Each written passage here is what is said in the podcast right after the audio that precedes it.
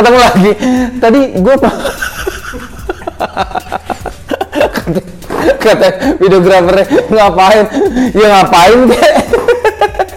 Dia mau kasih tahu ini baju itu tulisannya kerabat kerja. Wah luar biasa kerabat kerja Swas TV gitu. Belakangnya belakangnya belakangnya apa? Ada belakang nggak? Kelihatan? Apa sih tulisannya? 50% content maker, 50% fish feeder. Wah luar biasa. Itu dia Swas TV. Jadi setengah orang setengah ikan. Setengah Waterman dong. Uh, apa watermelon pada watermelon nih gak? Nih watermelon ini nih. Kurang hijau. Oh, kurang hijau saya. Oke, baik. Nah, itu dia ombak eh, belum baru pembukaan nih. Uh, episode ke-8 ya. Episode ke-8 ombak kita akan ngebahas tentang kalau kemarin tuh ngebahas tentang ekosistem. Nah, sekarang menarik banget nih. Jadi jangan sampai kita tuh Om Diki pakai sendalnya warnanya beda. oh, serius Mas Sos ya. Jadi uh, kita ngebahasnya ke sekarang itu kita ngebahas tentang yang namanya ada ada takutnya ada kesalahan tentang banyak penerapan ketika ikan gapi yang ada di uh, ekosistem seller, kemudian ikan gapi yang udah ada di rumah kita nih. Nah, terutama yang kadang-kadang tuh masih agak problem itu adalah pemberian pakan. Nah, sekarang kita akan jelasin nih gini, apa sih pentingnya kita mengetahui pakan yang ada di seller, kemudian pakan kita ada di rumah dan bagaimana penerapan antara live food dan non live food seperti itu. Nah, tentunya yang bicara bukan gue, tapi yang bicara ada Om Diki. Nah, biar teman suasi bisa paham banget nih apa yang disampaikan Om Diki. Oke, Om Diki silakan yuk kita sikat lagi Om Diki. Ya, nah. pakai sandal apa kayak, kayak, kayak gini karena yang satu putus kebetulan uh, putusnya pas ini. gue jadi ada ke distract jadi kadang-kadang tuh gue ngeliat sesuatu itu yang kadang ironi tapi gue kadang ngeliatnya lucu gitu itu beda warna. Nah, Om, nah ini yang ya. ini yang yang yang episode kemarin itu kita sempat lu sempat bocorin tapi gue bilang ini kita bahas di episode uh. selanjutnya aja gitu tentang ya. pakan gitu, Om. Nah, uh, sa harus sama gak sih pakan yang ada di seller dengan pakan yang ada di rumah kita nih kalau kita habis membeli ikan gapi nih gitu? Uh, kalau aku nggak. Tapi eh, memang tapi? uh, enggak maksudnya enggak enggak sama enggak apa-apa? Enggak enggak masalah oke. Okay. tapi memang ada yang memang uh, orang yang punya kepercayaan waduh harus disamain. Kalau enggak ntar ikannya enggak mau makan. Terutama untuk makanan yang uh, non live food ya non live food ya uh, yang ya, kayak pelet gitu ya? Nah oh. ya, uh, itu yang sering kadang-kadang bikin agak fatal yang uh, di situ sih. Mm -hmm. tapi kalau yang live food itu sih kadang-kadang enggak sih. Beda nggak apa-apa? Beda nggak uh, uh, uh, nggak masalah. Tapi kalau kalau saya secara pribadi sih namanya gap itu ya makannya memang harus antara perpaduan live food dan non live food non live food oke. okay. Uh, kalau bi misalkan ya kalau hmm. biasanya tentunya kalau seller itu beda banget beda banget treatmentnya dengan buyers yang misalkan kita kita bicara buyers itu orang yang naruh ikan gapi sebagai hiasan di rumah ya om ya hmm. hiasan di rumah ya bukannya breeders lagi yang mereka hmm. beli ya tapi orang yang biasa nah, kalau orang seperti itu ya. biasanya cari yang praktis ya pakai pasti pakai pelet pasti pakai pelet pasti pakai pelet nah agak ngaruh gak om kalau itu pengaruh kalau ya. pelet kadang-kadang memang uh, dia sudah terbiasa di di apa di sellernya pakai pelet merek A gitu ya. Kadang-kadang uh -uh. kalau ikannya belum biasa dikasih merek B belum belum belum mau makan. Nah, uh, bentar. Konteks A B-nya itu secara kualitas lebih bagus yang A atau cuma mereknya aja yang beda? Ya memang beda kualitas. Beda kualitas. Beda kualitas. Oke, okay, beda kualitas. Tapi ha, harusnya sih kalau setahu kalau setahu saya pengalaman saya ya. Iya. Uh. Uh, untuk yang ikan-ikan yang kayak misalnya breeder skala besar yang untuk dijual di toko ikan ya biasanya dia pasti pakai pelet murah karena dia menge uh, mengejar cost pro uh, productionnya kan cost productionnya murah ya pasti murah itu biasanya kalau dikasih pelet yang agak bagus ikan biasanya tetap mau makan oh oke okay. nah kalau misalnya kita beli nih beli ikan gapi misalkan hmm. uh, kita nggak ngomong yang ada di toko akuarium itu jelek enggak ya, ya. tapi kita ngomong harga ya. Kita ngomong ya. harga. Biasanya toko akuarium itu harganya kan lebih murah ya, banget pasti, dibandingkan pasti. swasti farm gitu ya misalkan pasti. secara harga. Pasti. Nah, eh, apakah kemudian secara eh, apa pakan biasanya mereka dikasih pakan yang ala kadar ya gitu misalkan gitu Ya eh, bukan ala kadarnya. Iya. Em, ada merek tertentu memang dia murah gitu loh. Murah. Istilah dia eh, produk curah yang murah. Jadi memang Hmm. untuk menekan kos produksi ya dia mau mau mau nggak mau pakai itu. oke Nah, tapi kalau biasanya terus di, eh, kalau biar namanya eh, penghobi biasanya nggak nggak pakai yang curah seperti itu ya. Biasanya eh, ikan sih nggak nggak ada masalah karena eh, mungkin lebih enak ya karena memang lebih mahal ya. Jadi Iya. tetap ikan suka. Tapi gini, ya misal ya dia nggak mau makan, Iya. ya udah dipuasain dulu. Nanti setelah dipuasain, eh, dia biar adaptasi dengan makanan yang baru dikasih coba sedikit dulu. Ini namanya habis puasa kan pasti lapar. ya Harusnya mau makan, tapi kalau sampai nggak tetap nggak mau makan, mau nggak mau harus pakai live food. Oke, oke. Ini tipsnya ya.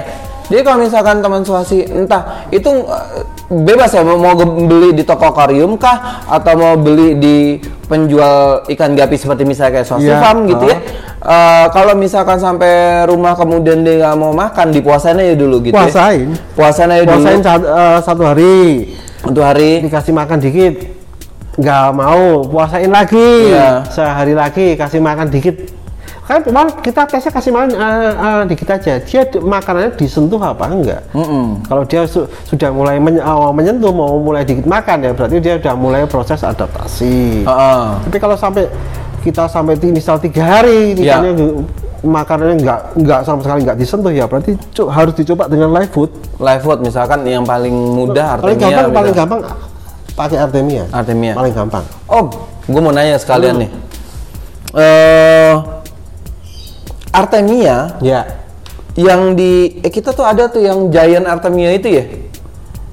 Eh Jar, Giant, Ar- Giant Artemia yang kotak gitu ya. Yang dibekuin. Wah saya saya saya belum pernah pakai. Dried Artemia. Nah, kalau itu kalau Itu hitungannya live food non live food non live food.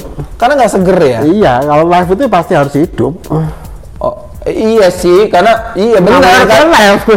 ya itu terjemahannya berarti itu terjemahannya sih memang gitu Iya. apakah eh, kalau konteksnya seger atau nggak seger gitu kan Iya. eh, berarti itu bukannya ikan eh, bukannya pakan yang seger gitu bukan Tapi eh, itu lebih baik daripada pelet sih.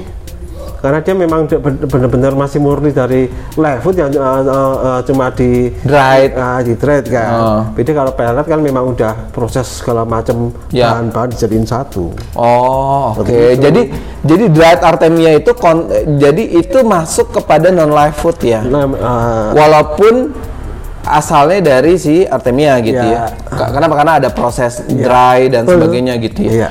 Oke, nah Om, kalau misalkan nih, kalau misalkan kita ngebel, eh, eh, tadi kita udah bahas ya. Hmm. Nah kalau misalkan kita ngebelinya sama eh, seller bukan di toko akuarium gitu, toko akuarium yang eh, yang dia tuh rutin tuh setiap pagi dia kasih artemia, kemudian siang atau siang dia kasih pelet, kemudian malam dia kasih artemia lagi misalkan gitu ya. Nah, eh, secara pertumbuhan kalau misalkan kita bagi dua kan buyers itu kan untuk hiasan di rumah atau dia sebagai breeders juga gitu ya. Ya. Nah, kalau misalkan di rumah itu kita rubah sama sekali gitu, kita rubah sama sekali kebiasaan ikan gapi mengkonsumsi pakannya, itu agak itu berpengaruh terhadap pertumbuhannya atau enggak ya? ya pasti pengaruh. Oke. Pasti pengaruh. Sebisa mungkin apa yang harus kita Ya, lakukan? karena gini, kalau di tempatnya breeder, eh, di tempatnya sellernya, kita Iya. kan ah, nggak tahu dia sehari makan berapa kali. Mm-mm. Tapi kalau eh, eh, gini, ikan kalau kita namanya kita beli ikan itu Ya. biasanya ikan pada dalam posisi ikan sudah eh, istilah sudah Udah hidup. u- u- Ya iyalah, hidup masa sudah mati. masuk men- em, menanjak ke dewasa kan. Iya, iya. Kalau men- menanjak di- ke dewasa sih memang makan sih nggak perlu banyak sih ikan. Ah. Beda dengan ikan yang masih dari kecil sampai remaja itu memang harus makannya banyak supaya dia cepat besar. Tapi kalau Ah. ikan udah posisi besar ya makannya malah justru harus diet ya. Nggak terlalu perlu terlalu banyak tetap tetap bertumbuh dia. Oke. Ya, eh, nggak ada masalah. Nggak ada masalah dengan Nggak ada itu ya? masalah. Kita sesuaikan dengan kemampuan kita yang ada di rumah. Iya. Dengan kemampuan kita agak yang pasti ya dikasih makan dong, Ya. jangan enggak kan gitu kan? Kalau ikan udah posisi besar, Iya. dikasih makan cuma dikit, itu jarang malah nggak apa-apa dan malah awet eh, ikannya daripada yang sering dikasih makan banyak malah cepat mati. Oh, Oke. Iya kayak kita juga ya. Iyalah kalau kebanyakan makan eh, penyakit banyak lah. Oh, kita harus Sama. jaga makan kita ya. Iya. Oke, nah itu menarik banget ya teman swasti yang ada di rumah. Kalau memang ternyata memang eh, pendekatan pemberian pakan di rumah pun sebagai buyers itu nggak sesederhana eh, ya udah kasih aja apa yang ada gitu. Tapi memang tadi Om Diki bilang kalau misalkan kita dia datang orang nggak mau makan ya dipuasain aja dulu gitu. Iya. Kalau tetap nggak mau makan juga ya harus dikasih yang Live food. food kan gitu kan dan hal seperti dan kalau misalkan udah gede gitu kita kan gemes nih ih makasih makan kita makan terus, Ah, malah, malah- malah, malah cepet mati. kan demen tuh ngeliat ikan Iya. makan apalagi bocah di rumah gitu ya Iya. dan banget tuh gitu nah itu pun sebenarnya dihindari juga gitu Hindari. karena semakin banyak makan justru Ikan dewasa tuh sehari dua kali saja cukup. Udah. Oh, oke selebihnya minum air itu ya Iya, kembung dah. ikan minum air gak sih Oke, ya ada lagi gak tentang pakan yang kira-kira eh, untuk di rumah ataupun untuk breeders juga Tapi gitu? kalau kalau memang untuk orang awam sih asal ke- kasih dia sembarang pelet, asal udah dipuasain biasanya sih Gabi tetap mau makan sih. Kalau kalau sampai nggak mau makan itu yang memang banyak jadi masalah. Tapi kalau biasa sih namanya kita apa namanya eh, orang biasa itu kan eh, cari yang gampang kan ya. Pelet ya cari yang dicari ya gampang, jangan cari eh, pelet yang merek-merek susah-susah kan memang susah eh, dicari kalau di toko ikan kan pelet biasa kan. Iya, iya, iya. Ya kalau dites pakai itu aja supaya yang penting kasih sedikit dulu. Kalau dia udah mulai makan berarti dia sudah mulai adaptasi bisa. Hmm, Seperti itu aja oke. sih. Tapi gini, Ya, eh, kalau kita sebagai penghobi ya, apa itu apa terutama dan breeder, ya, pelet itu ada eh, menurut aku sih makanan yang terlalu paling banyak membuat air cepat kotor dan rusak dan eh, kotoran ikannya banyak. Heeh. Itu pelet. ya, Yang paling minim itu uh, uh, uh, Artemia. Heeh. Jadi kalau teman-teman yang mau, uh, yang seorang breeder yang menggunakan tank system Heeh. itu peletnya pasti penggunaan pelet pasti minim banget. Heeh. Dia akan pasti banyak menggunakan Artemia karena apa? Dengan Artemia itu minim kotoran Oh, Oke. dibandingkan dengan pelet. Wah kalau pelet kotornya pasti banyak banget. Dan Oh, itu akan mem- mempengaruhi kualitas air. Hmm. Pasti. Iya, karena kalau live food itu kan Iya pasti habis gitu ya. Ya bukan masalah Heeh. habis dan nggak habis. Ah, hasil residunya itu loh. Hasil residunya Res- gitu. ya. Residunya kalau kalau live food seperti Artemia itu Iya. minim banget. Heeh. Tapi kalau pelet, waduh, kotornya banyak banget.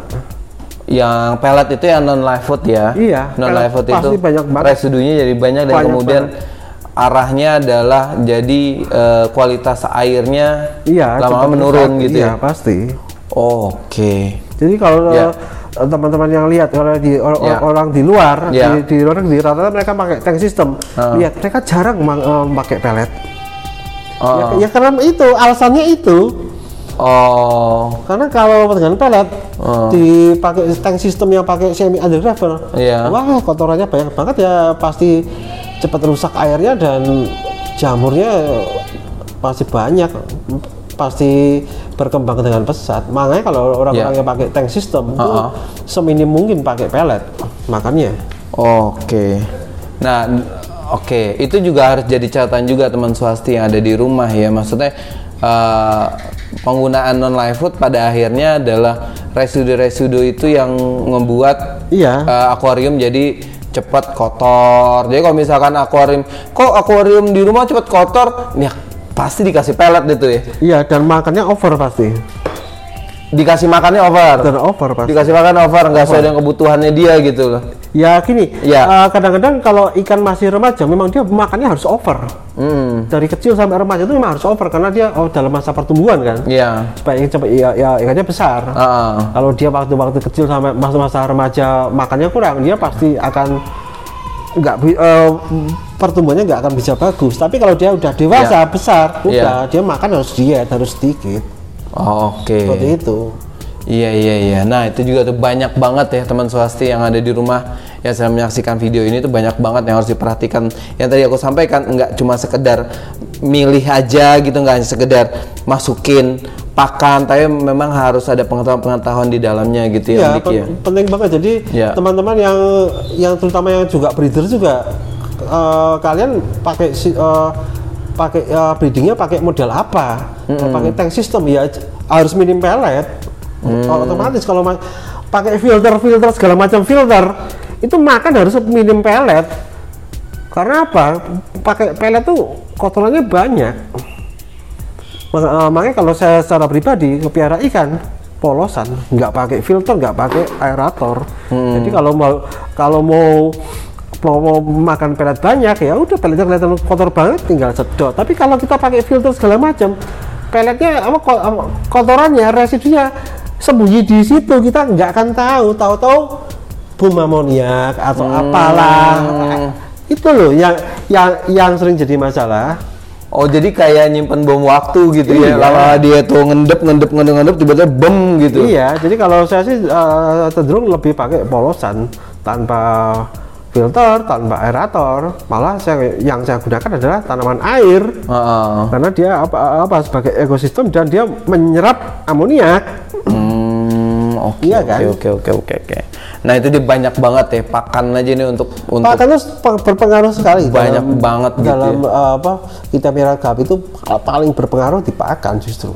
Oh, Oke. Nah itu dia teman swasti banyak banget udah kita bahas tentang bagaimana kemudian pengetahuan kita sebagai pembeli ikan gapi itu tentang pakan itu sendiri. Jadi ini manfaatnya juga nggak hanya sekedar uh, untuk teman swasti yang miara ikan gapi naruh akuarium di tengah di tengah ruang keluarga, tapi ini juga bermanfaat banget untuk breeders breeders juga gitu ya tentang Ya. penggunaan uh, pakan live food dan non live food terkait dengan uh, pembudidayaan yang ada di rumah. Ah gini, Iya. sering eh, orang bilang, aduh kalau cuma pakai Artemia kok ikannya kok perasaan eh, besarnya Kurang. la- eh, lama. Ah, ah. Itu berarti kurang banyak Artemianya. Oh gitu aja ya? Iya. Jadi kurang, gitu aja? Kurang makan. Karena apa? Artemia memang harus banyak kalau mau eh, eh, ikannya gede. Oh, Oke. Masalahnya kalau pelet itu perasaan cuma pure gitu tapi dia banyak. Jadi dia kalau dibandingin pelet mu- eh, eh, mungkin teman-teman sering mau merasa kalau pelet pakai pelet perasaan eh, ikan cepat gede. Itu berarti kalau pakai Artemia kamu yang ngasih Artemia kurang banyak. Oh, Itu oke. aja sih. Kurang banyak di masa pertumbuhannya ya. Jadi Betul. harus harus kasihnya secara volume juga harus lebih besar. Iya. Oke, itu dia eh, ombak kali ini banyak banget kita bahas tadi itu. Jadi mungkin bisa jadi pembelajaran juga untuk teman swasta ada di rumah. Dan sekali lagi bahwa audio filenya jangan lupa bisa teman swasti dengerin di seluruh channel podcast di Indonesia. Udah lumayan banyak yang dengerin kita om di podcast. Iya. Kalau dari data aku itu pas kita syuting sekarang nih, Hmm. itu sekitar 1437. Detail banget dari data Enggak, gue. gini, aku pengen masukan dari teman-teman juga. Iya. Sebenarnya hal apa hal-hal apa yang teman-teman tuh pengen banget dibahas tuh? Ya boleh. Oke. Nah, yang ngedengerin sampai dengan detik ini tadi, Iya. nah eh, tulis kolom komentar. Iya. Mau dibahas apa ya? Nanti Beri kita, lo. nanti kita akan bahas di Ombak. Om Diki is back. Itu dia. Aku Dodi Sofiadi. Diki Chandra. Om Diki, eh, Research and Development Director dari Swasti Farm. Sampai ketemu di Ombak episode berikutnya. Ceplong!